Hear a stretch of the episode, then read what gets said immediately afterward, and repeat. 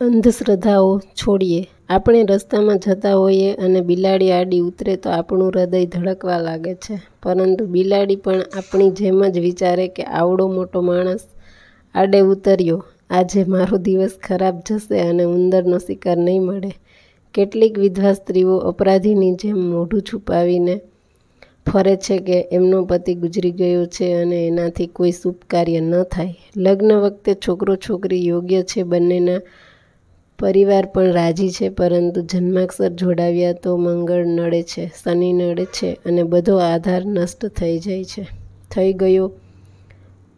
નવી જગ્યા લેવી હોય તો મુહૂર્ત, નવું કામ શરૂ કરવું હોય તો મુહૂર્ત.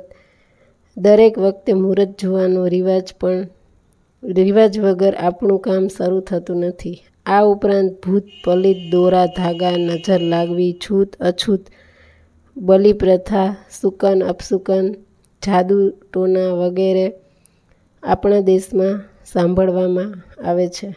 એટલા સંસારના બીજા કોઈ દેશોમાં સાંભળવામાં આવતું નથી.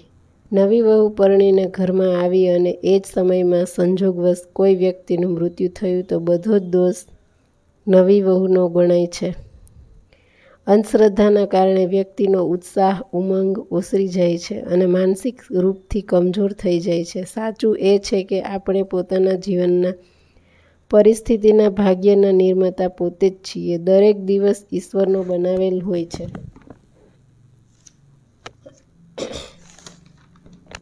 એટલા એટલા દરેક દિવસ એકબીજાથી વધીને સુંદર અને પવિત્ર છે. સુખ, દુઃખ એ કર્મના ફળ છે. કર્મના આધારે આ સૃષ્ટિ છે. કર્મયોગનું તાત્પર્ય એ છે કે બીજાને સુખ દેવું અને બદલામાં કંઈ અપેક્ષા ન રાખવી.